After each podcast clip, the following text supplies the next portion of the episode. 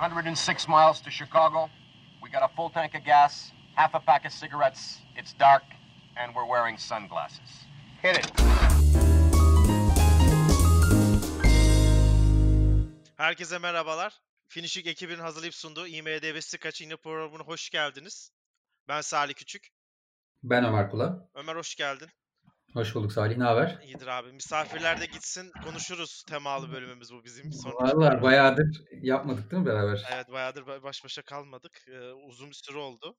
Bir buçuk ay olmuş. Bir buçuk ay olmuştur evet. İki programlardan sonra yeniden karşınızdayız. Nasılsın? Nasıl gidiyor?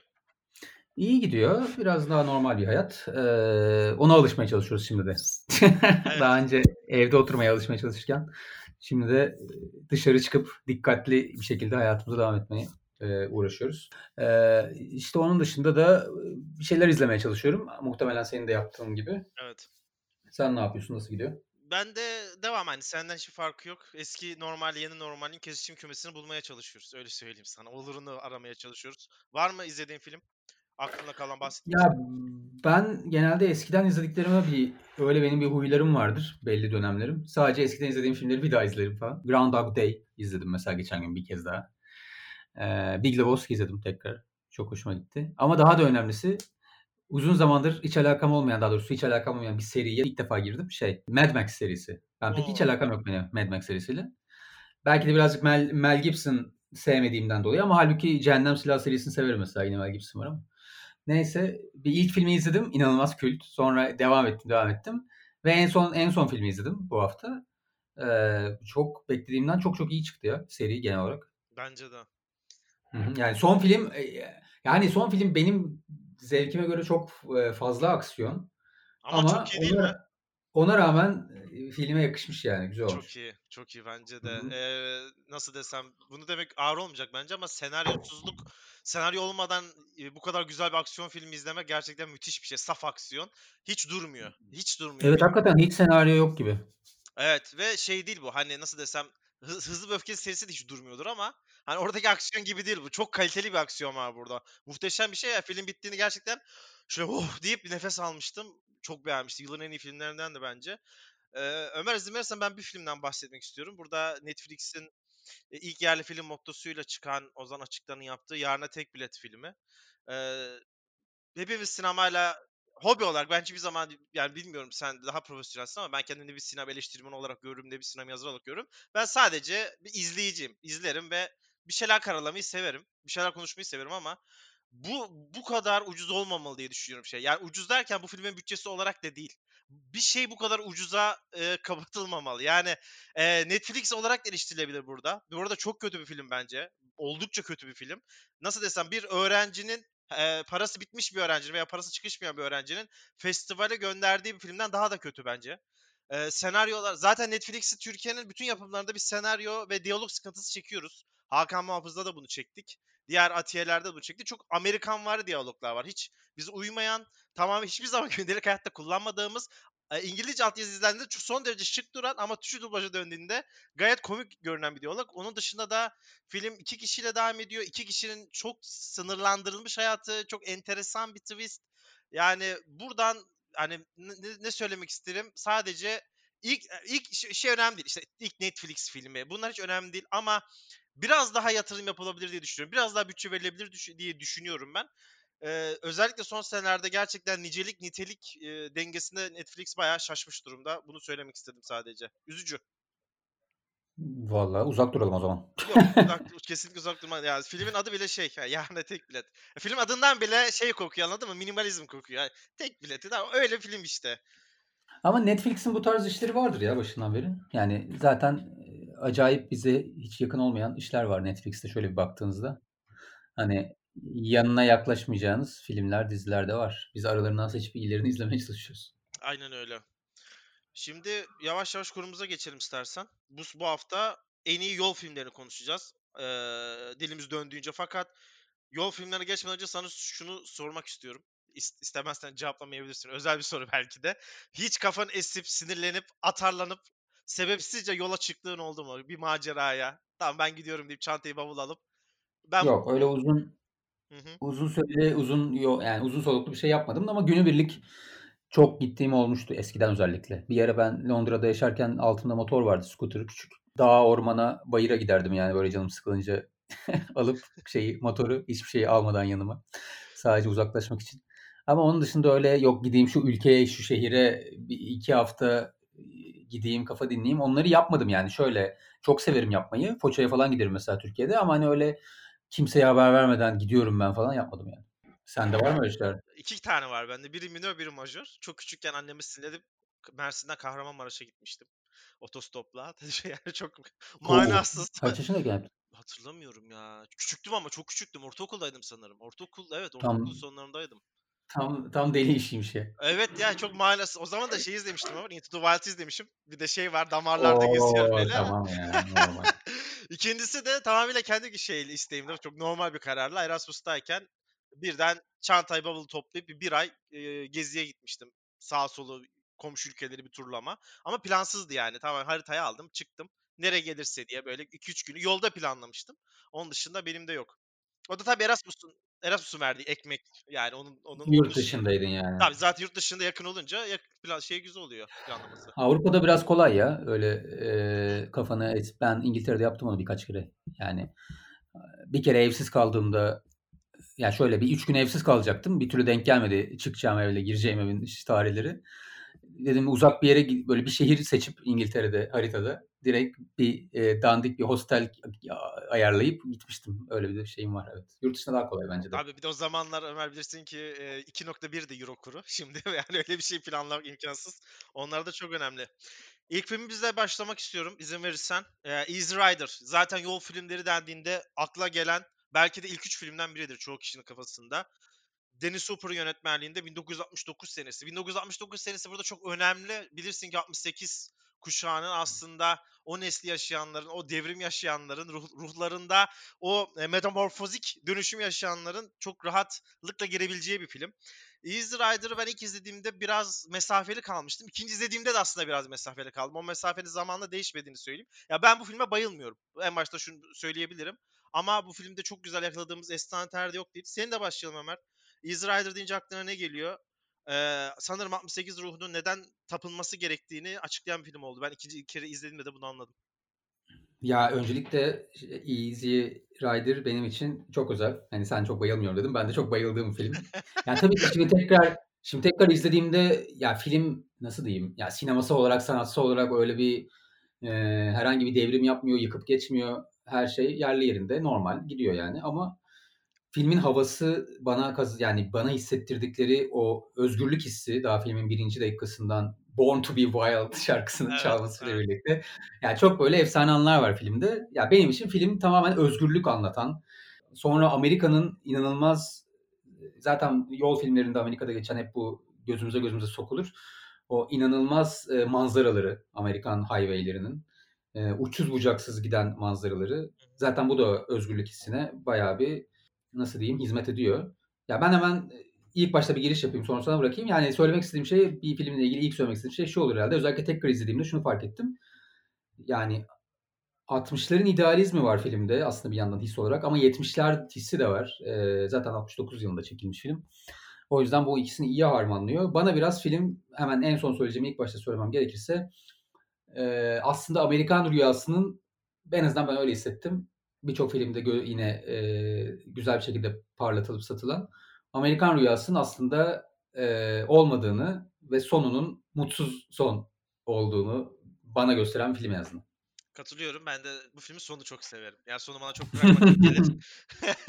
Eee, çok kısaca hemen konusundan da bahsedeyim merak edenler için. Aslında çok bir konusu da var diyemeyiz. Şöyle uyuşturucu satışından kazandıkları parayı harcamak amacıyla Amerika'yı gezmeye karar veren Wright ve Billy'nin yol hikayelerini, yol hikayelerini izliyoruz biz. Katman katman işte bulundukları kulübeler, restoranlar veya pinekledikleri yerler diyelim buralardaki diyaloglara ve yaşadıkları anılara tanıklık ediyoruz. Bir nevi biz bu ikilinin yol arkadaşıyız ki e, bilirsin ki bu macera sırasında çok ünlü bir konuk da bunlara e, yardımcı oluyor. Jack Nicholson da yaklaşık yarım saat göründüğü ve neredeyse herkesten rol çaldığı bir film.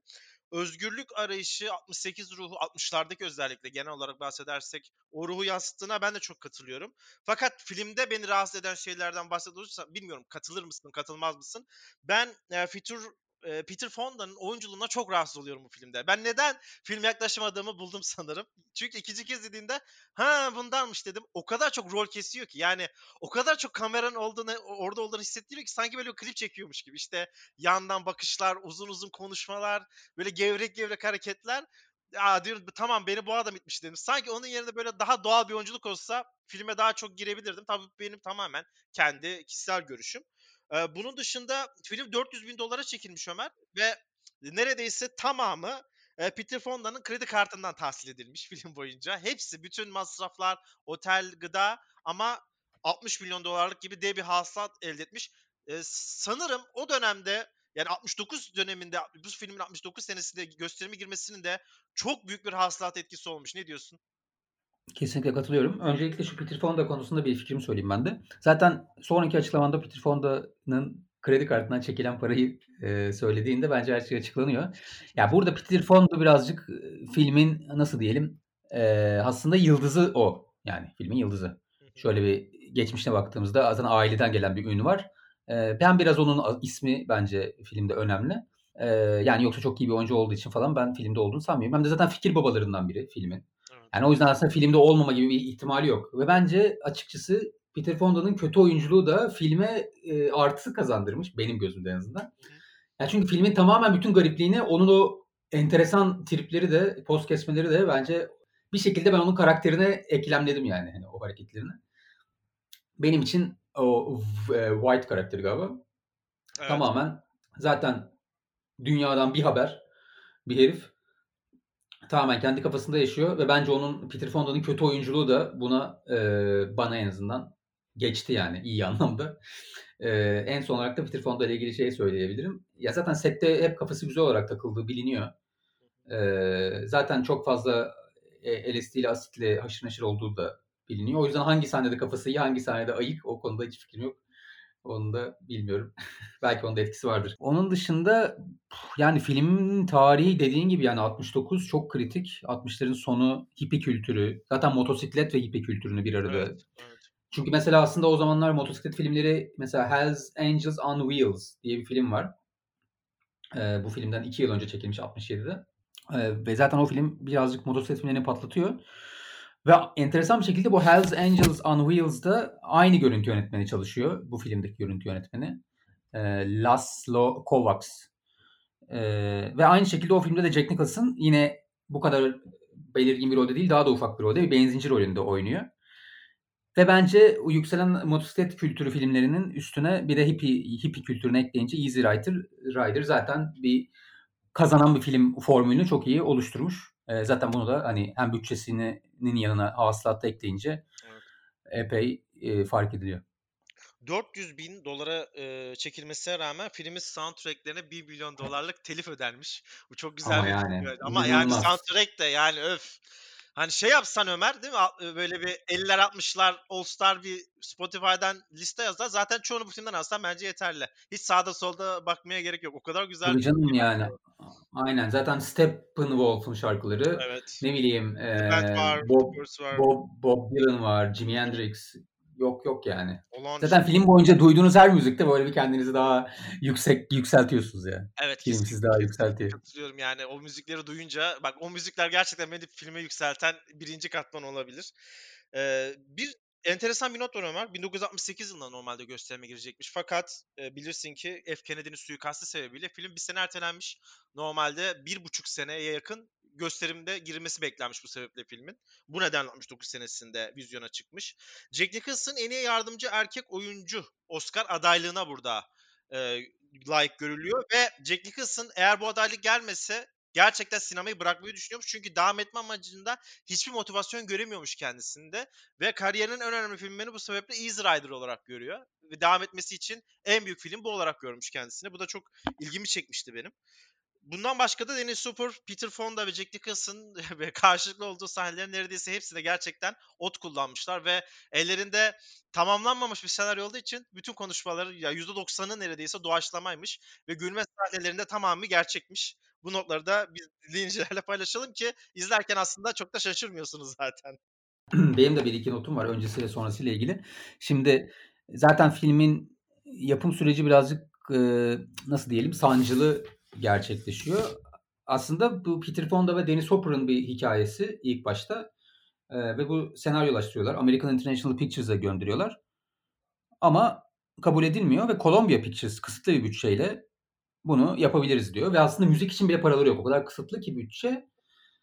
Ve ilk gösterimde de şöyle bir muhabbet var. Dennis Hopper kendi montajını yaptığında bütün bu müzikleri filmdeki öylesine koyuyor. Hani gösterimde en azından sahnelerin hissini. Yani bu filmleri kullanamayacağız ama buna benzer bir şeyler kullanabiliriz diye. Ama filmi ilk gösterimden sonra Columbia Pictures'daki e, prodüktörler o kadar etkileniyorlar ki film müzik kullanımından. Tamam diyorlar biz filmleri sat şey biz bu müzikleri satın alacağız sizin için. Yani filmin inanılmaz küçük bütçesi müzikleri bu şekilde müzikler kullanabilmesi de bu şekilde önünü açıyor. Bunun dışında filmin orijinali 3 saatmiş ilk e, montajı ve 3 saatten 1,5 saate düşüyor yani artık evet. düşünün. Ve senaryoda aslında şöyle bir şey var. Şimdi ben az önce Peter Fonda ile Dennis Hopper'ın senaryosu dedim ama üçüncü bir isim var senaryoda. Terry Southern. Aslında senaryonun son hali Terry Southern sayesinde oluyor. E, o daha senaristliği bildiği için bu iki arkadaştan daha profesyonel şekilde o senaryo çeki düzen veriyor ve hatta Terry Southern'a röportaj yapıyorlar. Diyor ki senaryo benim senaryom. Ben onların bütün fikirlerini çıkardım ama işte Peter Fonda, Dennis Hopper sonuçta bu işin sahibi oldukları için özellikle Peter Fonda prodüktörü aynı zamanda onların adını koydum diyor. Yani aslında senaryo onların değil diyor Terry Southern. Bir röportajında ne kadar doğrudur, yanlıştır bilmiyorum. Ve Peter Fonda'nın babasıyla da ilgili bir not vereyim. Henry Fonda zaten ünlü bir oyuncu kendisi ve filme gitmiş ve çıktığında filmden hiçbir şey anlamadığını söylemiş yani. İyi güzel filmdi ama bir şey anlamadım doğrusu demiş babası da. Ki muhtemelen anlaması da çok normal. Son notum da aslında o filmin iki yıl öncesinde The Trip diye bir film var. Roger Corman'ın yönettiği ve Jack Nicholson'ın senaryosunu yazdığı. Bir televizyondaki bir reklam yönetmeninin Peter Fonda'nın oynadığı LSD tribini anlatıyor. Yine Peter Fonda ile Dennis oynuyor. Jack Nicholson da senarist yani bu üçünü yine bir arada toplamış. Bu filmin sanki provası gibi. Aslında o filmi de düşündüğümüzde 100 bin dolar bütçeli ve 10 bin 10 milyon dolar e, gişe yapmış. Güzel bir prova olarak görebiliriz. Evet. Ee, ben filmin 90 dakika olmasının çok hayrını olduğunu düşünüyorum. Yani bu film Bence de, rahat olsa çok şey alabilirdi. Çok daha yoğun hale getirmiş. Son olarak da bu filmi sevenlerin, Easy Rider sevenlerin Son of Anarchy, Son of Anarchy sevenlerin de Easy Rider'ı önerebiliriz. Ee, çok paraleldir yani biraz atası gibi görünür. Ee, son derece beğeneceklerine eminim. Ömer başka notun yoksa ikinci filme geçelim isterim. Ya şöyle söyleyebiliriz. Filmin sonrasında da yani Dennis Hopper'ın maalesef e, çok iyi bir oyuncu oyunculuk kariyeri olmasıyla birlikte çok yani karizmatik bir insan zaten. E, yönetmenlik kariyeri aynı şekilde ilerlemiyor maalesef. Yani baktığımızda filmlere senin var mı bilmiyorum ilgini çeken bir filmi ama benim bu film haricinde gerçekten bende iz bırakan bir film yok. Yok. İkinci filmimiz Thelma Louise, Ridley Scott'ın yönetmenliği yaptığı 1991 senesinde gösterime giren bir film. Erkek arkadaşından bıkan garson Louise'in sıkıcı bir hayatı olan arkadaşı Thelma'yı ayarttığı ve birlikte bir araba seyahatiyle tura çıktıkları, böyle günlü gün kattıkları, biraz stres amacıyla yola çıktıkları fakat yol esnasında bayağı olay başlarına olay geldiğini anlatan bir film. Feminizm eleştirisi diyenler var. Feminizm yani şöyle söyleyeyim. Film çok fazla feminen bulanlar var. Fakat bu feminenden çok fazla hoşlananlar da var. Ben filmin feminen olduğu tarafındayım ve açıkçası bir e, bu, bu arada şey değil bu eleştiri anlamda söylemiyorum. Bence var ve çok da güzel yakışmış filme. Filmin tonuna çok güzel durmuş. Sadece burada ben sondan başlamak istiyorum Ömer. Ben filmin sonunu çok kötü buldum. Yani bu film sonunu çok kötü buluyorum. İkinci kere izlediğimde de çok kötü buldum. Çok kötü bulmamdaki amaç şu. E, aslında bunu biraz ben şeye de benzetiyorum. Bize bunu Tolga Karaçelik de çok yapıyor. Ben filmlerde o yükselme anını, nasıl desem o climax anını tam sona doğru yaklaşırken çok hızlı düşüyorum. Bunu Sarmaşık'ta da yapmıştı. Son filmde de yapmıştı. Bence burada da aynısı var. Evet. E, Ridley Scott biraz orayı böyle o sisterhood derler ya kadın dayanışması. O son sahneyi biraz onun sembolik ederek onu böyle biraz sembolleştirerek anlatmak istiyor. Evet tamam bu kabul edilebilir ama ben hiç gelemiyorum ona. Çok daha ben pragmatik yaklaşıyorum nedense öyle anlara ve bana çok absürt gelmişti. Onun dışındaki kalan filmin tamamına bakacak olursak benim çok beğendiğim filmdir Thelma Aslında yine Easy Rider'daki özgürleşme anlarını ve özgürleşme kademelerini tek tek hissederiz. Fakat burada hani direkt 68 ruhu o dönem bir dönem film olmasından ziyade daha çok bir kadınları izlediğimiz bir film. Kadınların gözünden bakabildiğimiz bir film bu. Ee, bilmiyorum sen ne dersin Thelma Louise için? Filmin sonunda da bana katılıyor musun? Onu da çok merak ediyorum şu an. Thelma ve Louise benim gerçekten çok sevdiğim filmlerden biri. Öncelikle bunu söyleyeyim peşin peşin. Filmle ilgili e, nasıl söyleyeyim erkekleri aşağıladığına ilgili şeyler var. Bu arada yolculuktan da bahsedelim. Biz hep yol, yol filmlerinden e, bahsediyoruz ya. Şimdi ilk filmimizde mesela Los Angeles'tan New Orleans'a yani Amerika kıtasını batıdan doğuya doğru. Doğuya doğru. E, evet kesen bir yol hikayesiydi.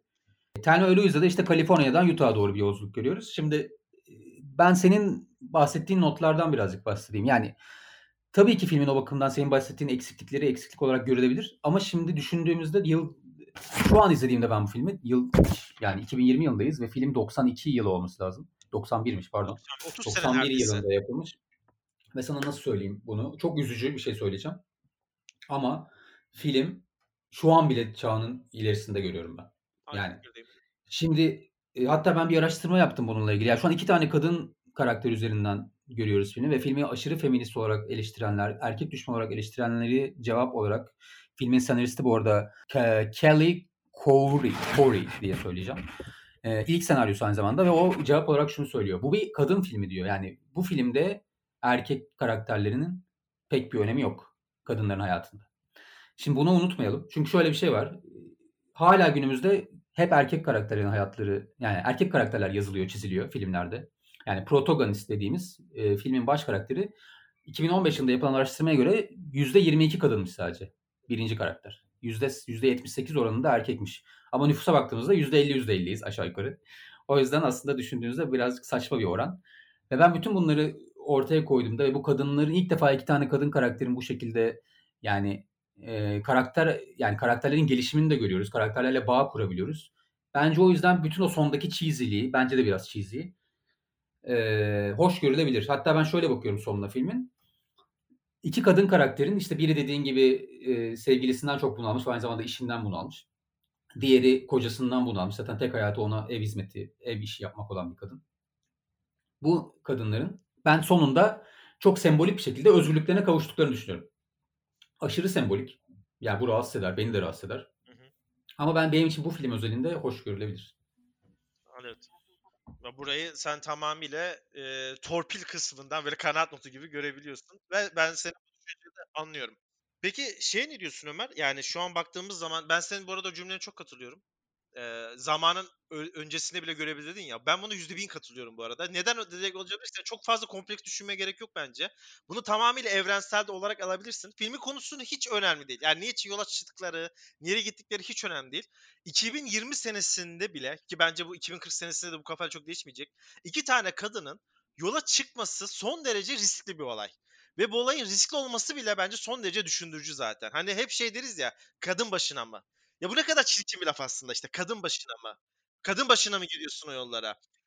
Özellikle 91'deki dünyanın çok daha e, erkek egemencil bir dünya, bir nasıl de o zamanlar da, o zamanlar da bilirsin Amerika'da veya Avrupa'da da çok fazla tartışmalar vardı işte meclise kadınlar mı girecek birazdan da değineceğim bu konuya. Kadınların mecliste ne işi var gibi tartışmaların olduğu 30 sene çok şey değil yani çok eski bir dönem değil şu o dönemde böyle bir film çekme açısından Ridley Scott'ın inanılmaz bir risk aldığını sence söyleyebilir miyiz? Ya çok zaten evet yani şu an bile risk olacak bir hareket.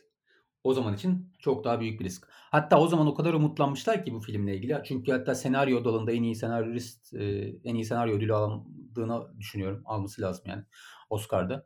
Ve bu bir kadın, tek başına bir kadın yazarın ilk aldığı Oscar ve son da olabilir. Yani bu kadar araştırmadım bu konuları. Ama sadece şunu biliyorum. O dönem için bu film yapıldığında ileriye yönelik çok büyük bir umut doğmuş insanlar. Yani artık böyle filmler yapılabilecek. Bu bir devrim olacak bu film Hollywood'da. İşte artık kadın karakterler üzerine mesela sallıyorum Hollywood'da bir kadın karakterin en büyük amacı genelde filmlere düşündüğümüzde şöyle bir kaba üst yani kaba taslak düşündüğümüzde evlenmek oluyor. Yani çok enteresan bir şekilde çok garip bir kadının özgürlüğüne kavuşması evlenerek oluyor. Yani aslında düşündüğünüzde tamamen saçmalık. Kendi içinde çelişkilerle dolu. Abuk, abuk bir durum yani. Ve bu filmde hiç öyle bir şey yok. Tam tersi. Tam tersi bir durum. Özgürleşmek için kadınların yani yola çıkışın amacı. Ama işte maalesef geçen 30 yılda dediğin gibi e, bu film sadece bir nasıl diyelim çölde bir vaha olarak kalmış durumda ve aslında o 91 öncesi ve 91 sonrası Hollywood özellikle Hollywood bazında konuşuyorum. Filmleri düşünüldüğünde değişen hiçbir şey yok. Bence de yüzde yüz katılıyorum sana. Peki Ömer sana bir soru daha sormak istiyorum bu film.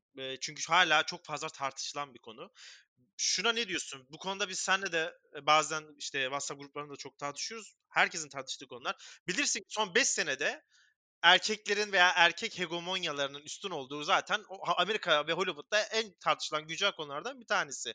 Bunu kırmak amacıyla da geçmişte çekilen bazı filmlerin remake versiyonları yapılıyor. Mesela Ocean's Eleven, Ocean's Eight adı altında işte Rihanna'nın, e, Anne Hathaway'in veya Sandra Bullock'un olduğu film çekildi. Charlie's Angels remake yapıldı. E, veya aklıma işte Ghostbusters mesela kadınlarla bir daha çekildi. Ben illa kadınların özgürlükçü, onların da sesi çıkıyor diye böyle nasıl desem sipariş filmlerde olmasına son derece karşıyım. Çünkü bu onları daha da aşağılama gibi geliyor. Aynen yani. Bu konuda yani neden çok katılıyorum. Pardon lafını kestim. Yok yok bitti buyur. Ama ama yani ben bu nasıl kadınlara ya da cinsiyet eşitliğine nasıl bir hizmet ediyor bu ben tam anlamadım ya anlamıyorum da. Neden neden kadınlara özgü hikaye yazmıyorsunuz abi? Neden mevcut bir hikayeyi yani bu daha bence saygısızca geliyor bana. Bence de erkeklerin yani. olduğu filmi koyabilirsin. bence daha da saygısızca bir şey. Onlara özgün bir şey çıkarabilirsin. Onları daha da özgürleştirebilirsin. Yani ben kadın olsam gerçekten böyle filmlerde oynamayı kesinlikle reddederim bir defa. Çünkü direkt sipariş filmler. Bence daha da aşağılayıcı filmler. Ya ben böyle düşünüyorum. Bilmiyorum tabii. Kesinlikle katılıyorum. Aynen yüzde yüz. Peki ben de sana bir soru sorayım o zaman film özelinde. Sence bu film erkekleri aşağılıyor mu? Yani sen öyle bir his, his yani filmi bir daha izledin mi bu haftayı bilmiyorum biz bu programı yapacağız diye de ben bir daha izledim. Öyle bir his aldın mı? Asla almadım. Bence az bile anlatıyor. Hayır yani hem öyle bir de zaten filmdeki erkek karakterleri düşünüyorum şimdi. Ya yani şöyle hiçbiri mükemmel değil. Hepsinin zaten çok pislikler var o ayrı. Hani o tır şoförü var mesela. Ama iki tane erkek karakteri alalım. Birincisi Michael Madsen. Louis karakterinin Susan Sarandon oynadığı sevgilisi. Evet aptal aptal hareketleri var. E, böyle bir sin öfke öfke kontrolünde problem yaşadığı belli yani. Bir sahnede özellikle belli oluyor bir anda patlaması falan. Ama aslında özünde iyi bir iyi bir insan. Yani en azından onu fark ediyorsunuz. Ondan sonra diğer karaktere dönelim. Diğer ikinci büyük e, erkek karakterimize. Harvey Keitel'ın oynadığı polis karakteri. Evet seksist şakalara gülüyor filmin bir sahnesinde. Yani tabii ki yine birçok erkeklerin bence %95'inde olan, belki bizde de olan evet. Bazı özellikler var. Ama sonuçta yine bu kadınlara en çok yardım etmek isteyen karakter. Yani belki de ne bileyim zaten herkesin faultları var yani bu dünyada eksik olduğu noktalar. Ben o yüzden bu ilk karakterde bir sürü o artı nokta varken nasıl film erkek aşağılaması filmi ben tam anlamadım. Yani evet erkek karakterinin filme çok etkisi yok. Belki o yüzden mi aşağılandıklarını düşündü izleyen erkekler bilmiyorum da yani ben hiç öyle şey de olabilir Ömer işte Brad Pitt filme giriyor bir yerde. Çok da şey vermek istemiyorum ama Brad Pitt'in yaptığı bir küçük bir böyle hafif bir dolandırıcılık olayı. İşte her erkek mi kötü? Filme soktuğunuz her erkeğin de bir yanı var. Yok biri tecavüzcü, yok biri hırsız. Hepimiz mi böyleyiz gibi bazı şeyler olmuş. Ama ortalamaya baktığımızda evet böyleyiz. Yani ben bunu öyle abi, öyle. böyleyiz yani. Hı-hı. Hiç ırkımı reddedemem. Biz böyleyiz. Yani, Maalesef böyleyiz. Öyle. Hı-hı. Zaten bunu kabul etmeden de hiçbir sorununu çözemeyiz yani. Bence de kesinlikle. Ek olarak izin verirsen ben bir sekansı özel olarak not aldım. Çok hoşuma gitmişti. Bence filmi anlatan e, güzel sahnelerden biri. Louis Telme bir yerde kocasını aramasını ve herhangi bir gariplik e, fark ederse de hemen telefonu olduğu gibi suratına kapatmasını söylüyor. ve kocası merhaba Telma nasıl gibi son derece böyle ortalamaya göre kibar ve naif açınca Telma direkt telefonu kapatıp biliyor diyor. Bence mükemmel. Evet, inanılmaz. Hiç olayı anlatmadan e, sadece bir sekansla filmin mesajı bu kadar güzel verilemez. Ridley Scott'ın işte bu, bu bir yönetmen filmi bence. Muhteşem bir anda. Ee, bir de Ömer çok enteresan bir not var. Onu söyleyip senin notlarını du- duymak isterim. Amerika'da çok fazla kadın senatör seçilmiş 92 senesinde. Ve e, Year of the Woman senesi verilmiş o isme. 91'de de Thelma Louise'in o yine aslında biraz Izrider gibi senenin o nabzında çok iyi kullanma var. 92 senesinde bütün ödül törenlerini silip süpürdüğünü söyleyebiliriz. Buyur. İşte zaten biraz da o senatordaki senatodaki kadın sayısından da kaynaklı aslında. O sene birçok şeyin değişebileceği kadın e, hareketiyle ilgili bir umut oluşmuş ama 30 yıl geçmiş aradan pek değişen bir şey yok. Evet. Ben de son bir son bir iki notuma bakıyorum filmle ilgili. Ya şöyle bilgiler var işte Brad Pitt rolü için George Clooney düşünülmüş ilk başta ve sadece ikisi kalmışlar en son. Ki George Clooney zaten Brad Pitt de ünlü değil. Bu filmde birazcık ünleniyor. Ve George Clooney tamamen B tipi televizyon filmlerinde oynayan bir oyuncu. Çok heyecanlanmış rol, rol için George Clooney. Ve, ve Brad Pitt aldığında rolü o kadar sinirlenmiş ki yıllarca filmi izlemedim diyor. Ve sonra yıllar sonra filmi izlediğinde George Clooney şey demiş yani. Oha Brad Pitt o kadar iyiymiş ki. Yani kendim ben benim seçimim iyi olmuş filmi berbat edebilirdim demiş George Clooney. Onun dışında da İlk ikili de e, Susan Sarandon ve Gene Davis yerine düşünen ikili Michelle Pfeiffer ile Jodie Foster olmuş. Ama proje çok uzadığı için zaten bu ikisi çok büyük yıldızlar. Gerçi Susan Sarandon çok büyük yıldız. Ama olmamış. Filme katılamamışlar. Onun dışında baktığımda bu sette de bu arada kafalar iyi. Aynı Easy Rider'da olduğu gibi. Genel olarak bir alkol ve marihuana tüketimi çok olmuş. Evet Brad Pitt'le ilgili son bilgi verip kapatayım. Bu, yani şöyle bir ilginç bilgi var. Zaten bu filmde patlıyor. 6000 dolar almış bu filmden Brad Pitt. 5 yıl sonra Sleepers filminde 10 milyon dolar kaşesi. Çok müthiş. Bu da 5 yılda inanılmaz nasıl bir katladığını kendine. Ülkemizdeki dolar gibi yükselmiş Brad Pitt gerçekten. Aynen. Son iki notu da ben söyleyip e, bu filmin dosyasını da kapatalım. Soundtrack'lerde daha sonra çok fazla sıkça göreceğimiz Nolan'ın kankası Hans Zimmer'ı görebiliyorsunuz buralarda. İlk çalışmalarından bir tanesi. Ve ilk kez iki kadın oyuncu da en iyi kadın oyuncu ana dalında burada ödüle layık görülüyor. Bunu başlayan ilk film olarak da Thelma Louise adını tarihe yazdırıyor. Hemen üçüncü filmimize geçelim. Stranger'dan Paradise çok e, nasıl desek yani bu iki filme göre çok daha minimalize, çok daha statik kalan bir film ama benim çok beğendiğim bir film. Ya bence benim için dünyanın en minimal filmlerinden biri olabilir abi. Şey. Gerçekten yani çok bayağı minimal ama çok yakışıyor ya. Çok yakışmış. Çok uzun süre önce izlemiştim ben Stranger'dan Paradise'ı. Seneler olmuştu ve bu programı, ya, programı yapacağımızda işte bu film listeyi aldığımız zaman bir daha izleme şansına eriştim. Ee, film eskimemiş ya. Yani ez- Yok. gidiyor. Gidiyor. Hala gidiyor. Ee, çok kısaca konusundan bahsedelim istersen. Bu arada 1984 filmi e, Jim Jarmusch'un. E, Willie'nin kuzeni geliyor. E, onu evinde ağırlıyor. Çok böyle minik böyle bir şey. Öğrenci evli olur ya bir artı bir. E, en başta kem küm ediyor. İşte hadi kal tamam hadi bir hafta kal 10 gün kal filan. Halasının ricasıyla ku- kuzenini evinde ağırladıktan sonra kuzeni e, süresini doldurup evden ayrılıyor. Ve daha sonra biz Willie'nin a- aşama aşama en başta kuzeninin uğurlamasına daha sonra kuzeniyle beraber yerleştir yer değiştirmesine tanık oluyoruz. Ve 3 adet 3 sekans 3 tane farklı lokasyonda e, filmde devam ediyoruz. En başta New York, sonra Cleveland, en sonunda Florida'ya gidiyoruz. Ee, Ömer Stranger'dan Paradise deyince benim aklıma ilk gelen hatırladım. İkinci yani ilk birinci izlememde ikinci izlemem arasında aklıma kalan en çok şey sanki evin içinde bir gizli kamera var ve biz o evde yaşananlar hani böyle şey vardır ya BBG evleri onları tek tek izliyormuşuz gibi. Çünkü kamera o kadar çok sabit ve statik ki biz tamamen o evi izliyormuşuz, televizyondan izliyormuşuz gibi. Böyle bir kendimi izleyici değil de bir durum değerlendirmesi, bir inspektör gibi hissetmiştim. Katılıyor musun buna? Ve ben bunu bu tonun filme çok yakıştığını düşünüyorum. Aynen katılıyorum. Ee, neden öyle bir şey seçtiğini ama bilmiyorum. Belki de dediğin gibi bu hissi yaratmak için seçmiş olabilir Belki de bütçesizlikti. Yani onu ben de bilemeyiz. Ya benim mesleği seçmemi nedeni bu film mesela. Hemen onu söyleyeyim. Ya şöyle, hep zaten film izlemeyi çok sevdim. Ee, üniversiteye gidiyordum işte zaten reklamcılık okuyorum. Ee, sinema bölümünden ders alıyorum falan. Kendi bölümü de çok sevmiyorum yani ne yapacağımı da bilmiyorum açıkçası. Ama 21 yaşında falanım. Stranger'dan Paradise izleyesim gelmiş. Nereden aklıma gelmiş bu film vesaire onları falan hatırlamıyorum. Taktım izledim. Yani ilk başlarda filmin içine girmekte zorlanıyorsunuz vesaire. Ve film bittiğinde ki hissim şuydu. Keşke bu filmi yap, ben yapmış olsaydım. Ve böyle şeyler yapmak istiyorum diye bir anda gaza gelip ve o zamandan beri de hiç aklımdan çıkmadı. Hep film yapma isteği. Yani ondan sonra sinema okudum zaten. Yani filmin bir büyüsü var. Tam hala anlayamadığım bir büyü. Yani oyunculuklardan mı kaynaklanıyor? Görüntü yönetmenliği müthiş mesela Tom DiCillo'nun. O ya film mesela filmi birazcık izlemeyenlere şöyle söyleyelim. Film evet senin dediğin o hissin olmasının sebebi her sahne sabit bir kameradan tek çekim. Hiçbir kat yok sahnenin sonuna kadar. 67 tane sahneden oluşuyor bu şekilde. Ve her sahne arasında siyah bir ekran var. Yani fade out 1-2 saniye siyah ekran sonra ondan sonraki sahne. Yani çok garip bir şey katıyor bu filme. Bir canlılık, bir şeylik katıyor ve dediğin gibi o izleyici hissini sen de zaten izleyici olarak durmadan kamera bir yerde, sen hep oradan izliyorsun. K- O ekranda çerçevede olanlara bakıyorsun falan. Yani bu seni bence filme daha çok yakınlaştırıyor. Yani ve filmin zamansızlığı, mekansızlığı. Yani mesela filmde çok enteresan bir yer var. Galiba şeyde oluyor bu. İşte kuzeni gidiyor ya Cleveland'da. Bunlar da e, bir yerden sonra para kazanıyorlar şeyde. Ya buraları söylemekte bir, bir sakınca yok bence. Ve Cleveland'a gitmeyi düş- karar veriyorlar kuzeninin peşinden. Ama o, oradan önce şey yazıyor. Bir yıl sonra ya bir sahnenin bir yerinde bir yıl sonra yazıyor aşağıda. Ben film izlerken şey diye düşündüm. Abi şimdi bak hangi yılda olduğumuz belli mi? Nerede olduğumuz belli mi? Ha bir yıl ha bir yıl sonra olmuş. Ha 20 yıl sonra olmuş Aynen. yani. Ama o kadar ko- komik bir his katıyor ki o filme. Ben o yüzden ben de çok seviyorum. Yani filmin zamansızlığı, mekansızlığı bana çok böyle eşsiz geliyor.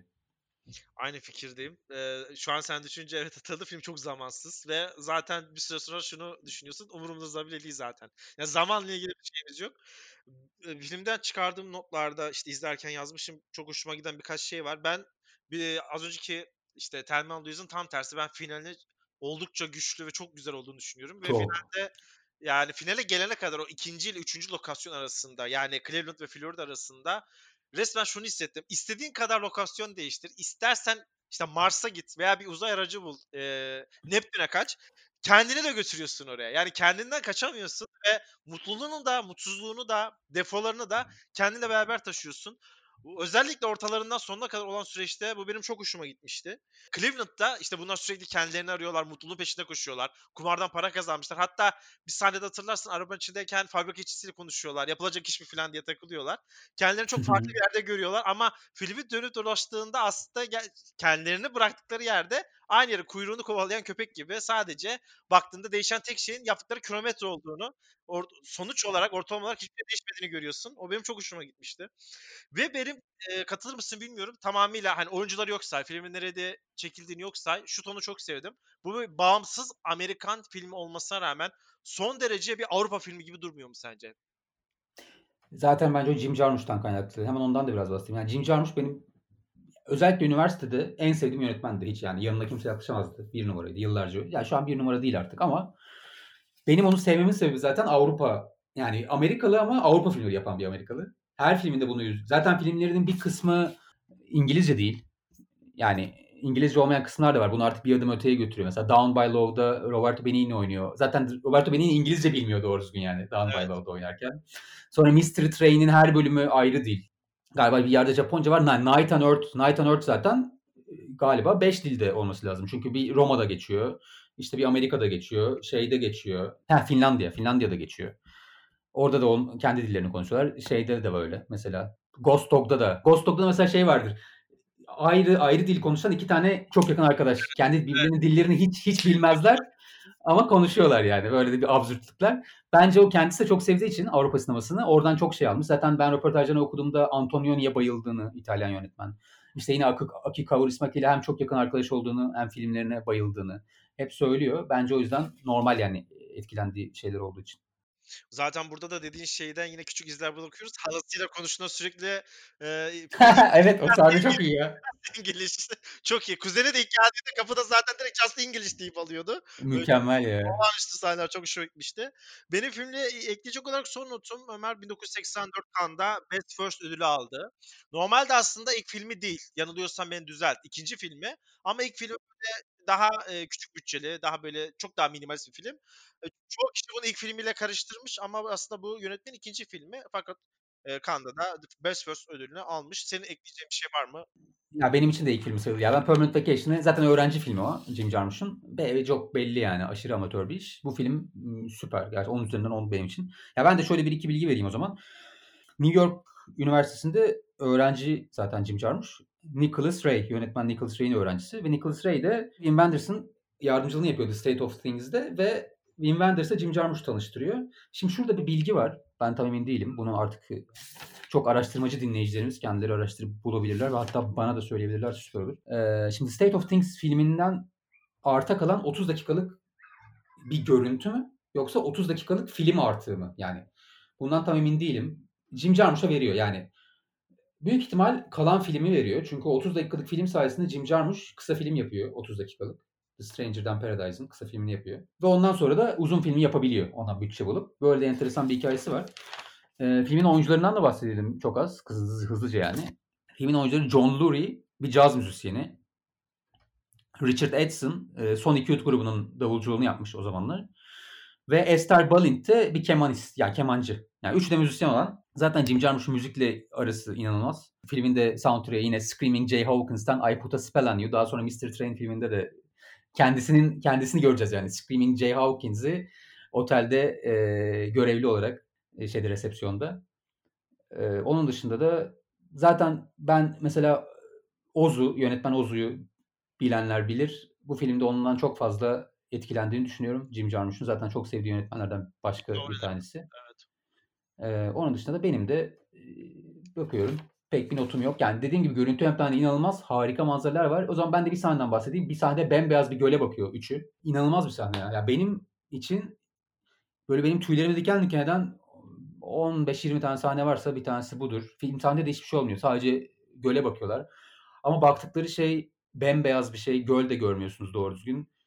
İçinde bulundukları can sıkıntısıyla birleşince ya benim için çok öz- özel bir sahne. Evet katılıyorum. Ben de çok beğenirim o sahneyi. Bu arada son verdiğin 2-3 dakikada bilgiler çok iyiydi. Ben bilmiyordum hiçbirini. Ağzına sağlık.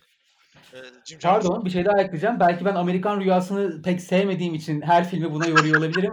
ama ama benim için bu film de biraz Amerikan Rüyası'na alaşağı eden bir şey. En özellikle ben e, Eva'nın e, kuzeni Willie'nin yanında kalırken zaten New York'a gelmiş çok uzak bir yerden. New York'u gezmek yerine bütün gün evde sigara içip televizyon seyretmesi bana böyle Amerikan Rüyası'nın canlanmış hali gibi geliyor hep. Öyle yani. Bu da benim belki bomboş bomboş şeyimdir ama yani bana öyle geliyor. Bence bu filmin sonuyla Rider'ın sonu aynı. Öyle söyleyeyim Ha, sana. aynen. Aynı yani. yani mesaj o ama gerçek bu. Bence yüzde yüz aynı. Ben sana şu an ya karbon kağıdı gibi dediklerine katılıyorum şu an öyle söyleyeyim. Sıradaki filmimiz eee, bu filmlere göre bence daha nasıl desek daha az katmanlı ve o kadar derin olmayan ama bence hani sen programı girişte dedin ya kendini iyi hisset. Oraya yüzde yüz uyan bir film. Interstate 60. Ee, şöyle bu film çok enteresan bir hikayesi var ki ben daha sonra bunu araştırdım Ömer. Neredeyse herkes aynı hataya düşmüş. Filmin orijinal ben burada eskiden işte VCD kiralama vardı. Ben VCD kiraladığım zaman bunu klasik kalitesiz bir Amerikan komedi filmi sanmıştım. Çünkü öyle bir kapağı var. Öyle bir afişi var. Sonra film bu şimdi Afiş rezalet ya. Afiş ne gibi biliyor musun? Şey vardır ya hani Road Trip, American Pie. O tarz bir film geliyor ben. Yani erotik komedi tarzı bir şey var ve işte ben de film izleyeceğim zaman şey sanmıştım hani bu filmi var gece izleyeyim de anneyle baba yakalanmayalım yanlış anlamasınlar tarzı. Böyle bir film sanıp gece izlemeye başladım ki filmden beklentim çok düşüktü çünkü ben o tuvalet mizahını hiç sevmem.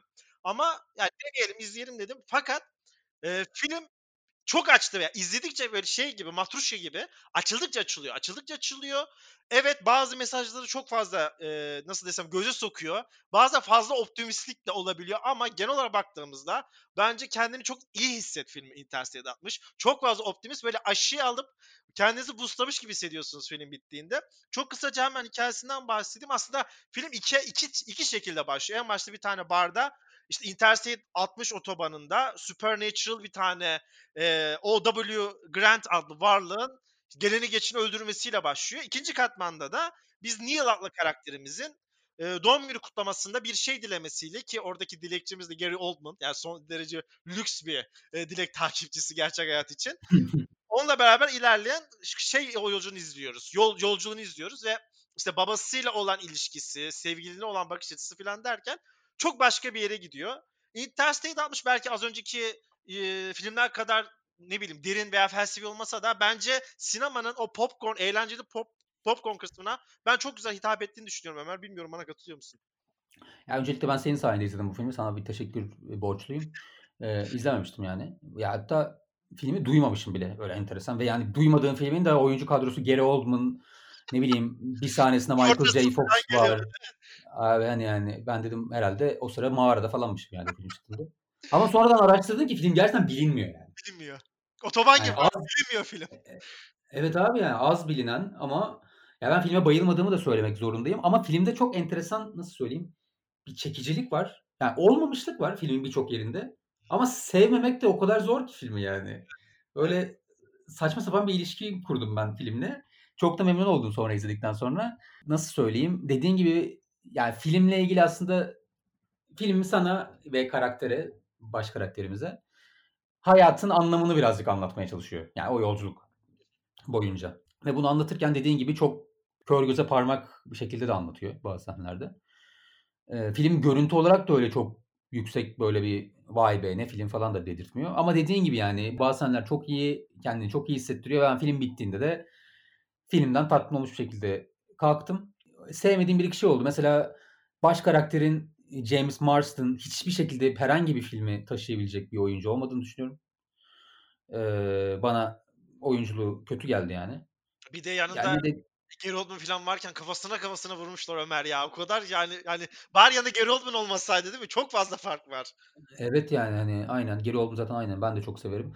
Ve onun dışında filmin erkeği buyken kadınının da Amy Smart gibi yetenek fakiri bir insan olması da bence filmin eksiklerinden biri maalesef.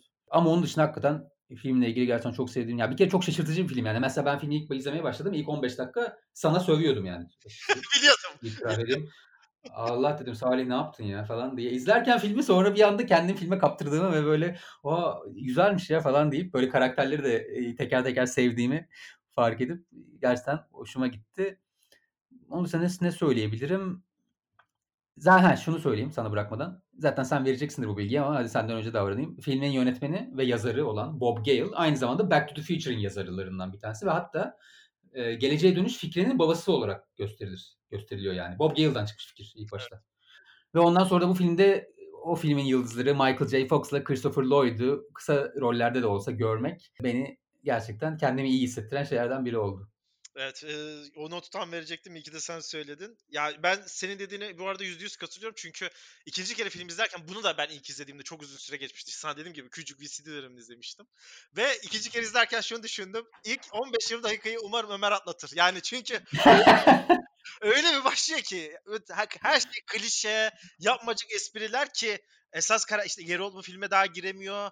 Eee, James Marsden leş gibi bir oyunculuk var. Dedim ki Ömer bu alırsa yani o e, o arabayla arabaya çıktığımız an, otobana çıktığımız an dedi tamam sonuna getirir. Önemli olan o kısım. Gerçekten ilk 15 dakika baya hani film şey görünüyor böyle B tipi ucuz komedi filmi görünüyor ama sonra tabii çok başka yerlere gidiyor. Eğlenceli, çok fazla derinlik aramayan, hayatı felsefeni sorgulamayan ama yarına böyle daha değişik bir tık da olsa mutlu kalkmak isteyenler için önerebileceğimiz film Interstate 60 diyelim. Ya hayallerinin peşinden gitmeyi söyleyen film zaten her zaman bunu söyleyen her film bana kendimi iyi hissettirir ve bir de ya zaten ben hani bugün madem hani bu film artık programın da yavaş yavaş sonuna gidiyoruz yani bir genel bir şey söylemek istiyorum yol filmleriyle ilgili. Yol filmleri benim gerçekten zayıf noktalarımdan bir tanesi. Tıpkı bilim kurgu hani uzayda geçen uzaya gitme, uzaylı filmi, bu tarz bilim kurgu filmleri gibi ya da distopya filmleri gibi. Ya ben en kötüsünü bile izlerim bunların ve büyük ihtimalle en kötüsünü bile yani çok rezalet yapılmadığı sürece acık birazcık da olsa severim yani. Öyle de bir zaafım var. Evet, ben de aynı katılıyorum. Sanırım o Maraş yolculuğumdan kaynaklı bir şey. Bayılıyorum yol filmlerine gerçekten. Ömer şimdi kapatmadan önce senin not aldığın varsa eğer hani şöyle üstünden birkaç cümleyle geçeceğin filmlerini duymak isterim. Ondan Ya sonra eklemek bir iki film var. Bir tanesini zaten birlikte aynen birlikte konuşmuştuk. Hemen ondan bir iki cümle söyleyeyim. Ee, Jonathan Dayton'la Valerie Faris'in birlikte yönettiği Little Miss Sunshine filmi. Ya bu da beni kendimi inanılmaz iyi hissettiren. Zaten aile filmlerine de bayılırım. Hani böyle nasıl söyleyeyim problemli aile filmleri. Yani filmle ilgili ne söyleyebilirim ki? Yine bir yola çıkan küçük kızlarının katılacağı bir artık güzellik yarışması mı dersin, yetenek yarışması mı dersin? Oraya doğru yola çıkan bir ailenin ve hepsi birbirine benzemez bir ailenin. Bütün karakterleri inanılmaz farklı. Birlikte yola çıkıyorsunuz yani. Bundan daha eğlenceli bir şey az da olabilir herhalde. Bence de. O filmde bir daha işte konuşuruz diye izlediğimde sabah çok güzel bir cümle varmış. O zaman dikkatimi çekmiştir de tabii. İzleyince unutmuşum. Şu- Şunu not almışım. Kaybeden, kaybetme korkusuyla denemeye cesaret edemeyendir. Deneyen kişi kaybeden değildir. Bence müthiş. Filme de çok yakışan bir Çok güzel. Hı. e, çok hoşuma gitmişti. Ek olarak da The Road verebilirim ben. Biraz karamsar bir film. Belki şu korona günlerinde çok içinizi açmayabilir ama çok iyi bir post apokaliptik bir film. Çok Güzel film. Aynen. Rain Man herkesin bildiği üzere ama üstüne bir cümleyle sadece geçmek istedim. Her şey çok güzel olacak bence en iyi Cem Yılmaz filmi. Her zaman çok başka yerde tutarım ve açıkçası bu da biraz nasıl desem gömülü hazin olabilir çoğu dinleyici için ama The Secret Life of Walter Mitty'ye bir göz atmalarını kesinlikle öneririm. Ben Stiller'ın oynayıp yönettiği ve kendi hayatını sorguladı. Hepimizin gün içerisinde yaşamış olduğu ben burada şu an ne için çalışıyorum, neyi arıyorumu muhteşem İzlanda maceraları ve görselliğiyle izlemek istiyorsanız The Secret Life of Walter Mitty'ye de bir göz atmanızı önerebilirim. Aynen benim de bir filmden bahsetmek istiyorum. Daha az bilinen belki. Ya bu arada Little Miss Sunshine'la ilgili son bir şey söylemek isterim. Ya bence bu arada benim en beğendiğim Steve Carell performansı. Ya birinci sırada olmasa da ilk üçe kesin koyacağım Steve Carell bu filmde. Zaten sevenler de filmi mutlaka izlemişlerdir. Çok iyi oynamış evet. Ee, inanılmaz inanılmaz. Ee, Benim söyleyeceğim film de son. Lisandro Alonso'nun filmi Jauja. Güzel. Ee, izledin mi? evet. Abi benim için çok Güzel. yani e, sürreal. Müzikleri inanılmaz. Viggo Mortensen inanılmaz. Yani her şey inanılmaz. Görüntü yönetmenliği müthiş. Hemen kısaca filmden yani Viggo Mortensen bir babayı oynuyor ve kızı kızını kaybediyor, kaçırılıyor mu, kızı mı kaçıyor falan filan derken kızını arıyor bir çöl gibi bir yerde. Başka da bir şey söylemiyorum. Yani ben bayıldığım filmlerden bir tanesi. Şah yani çok fazla wallpaper çıkar o filmden öyle söyleyeyim. Muhteşem. Çok güçlü bir görsellik ya. Çok, Aynen. çok güzel, çok güzel görüntü yönetmenliği var. Evet, oldukça da doyurucu bir program oldu. Bayağı film konuşmaya çalışabildik dilimiz döndüğünce. Ömer eklemek istediğim bir not var mı? Yok ağzına sağlık. Çok e, zaten konumuz e, yol filmleri olunca ben güzel bir program olacağını ya da en azından biz eğlendik yani bilmiyorum dinleyenler. Evet. Ömer çok teşekkür ederim. Ağzına sağlık yeniden. Çok sağ ol. Bizi dinleyen herkese çok teşekkür ederiz. Bu haftaki IMDB'si kaçında bizi ayrılan sürenin sonuna geldik. Kendinize çok iyi bakın. Görüşürüz. Hoşçakalın.